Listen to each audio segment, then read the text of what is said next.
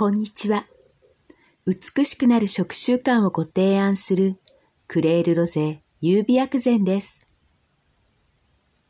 早いもので2021年最終日。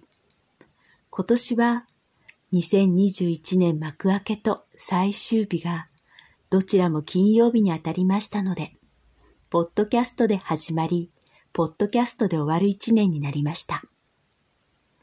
いつも聞いてくださり、ありがとうございます。今年の幕開けは睡眠をテーマにしましたが、最終日のテーマは黒ダイヤモンド黒豆。黒ダイヤモンド黒豆はおせち料理にも入っていますね。おせち料理はめでたさを重ねる。そしておせち料理は薬膳。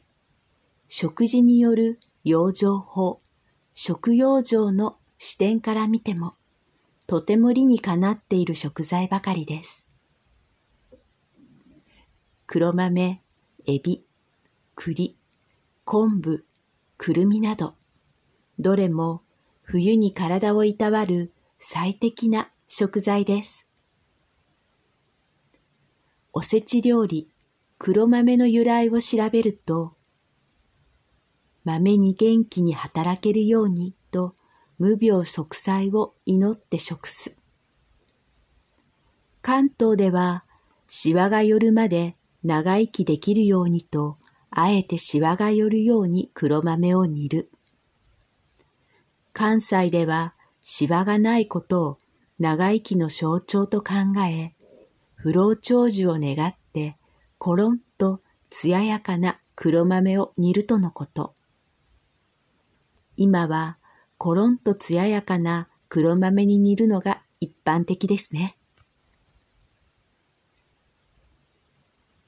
このポッドキャストでもシーズン1、シーズン2で黒ダイヤモンド、黒豆は女性の味方と話題にしてきましたが、さらに無病息災、不老長寿と聞くと、ますます黒ダイヤモンド、黒豆が好きになりませんか？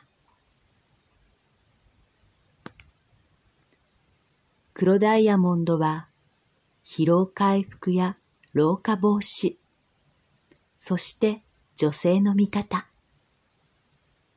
黒豆はおせち料理だけではもったいない。食べられるお茶やおやつにもなりますし、黒豆粉と黒ダイヤモンドは手軽に召し上がってください。女性の味方ですから。女性の味方というのは、全身の潤い、むくみ、血行、増血、月経不順などに効果があります。あなたの五感を大切にしながら手軽に続けられること、それがクレールロゼ優美薬膳が提案する美しくなる食習慣です。クレールロゼ優美薬膳は手軽さが基本。手軽さは手抜きではありません。手軽さは日々続けられるポイントです。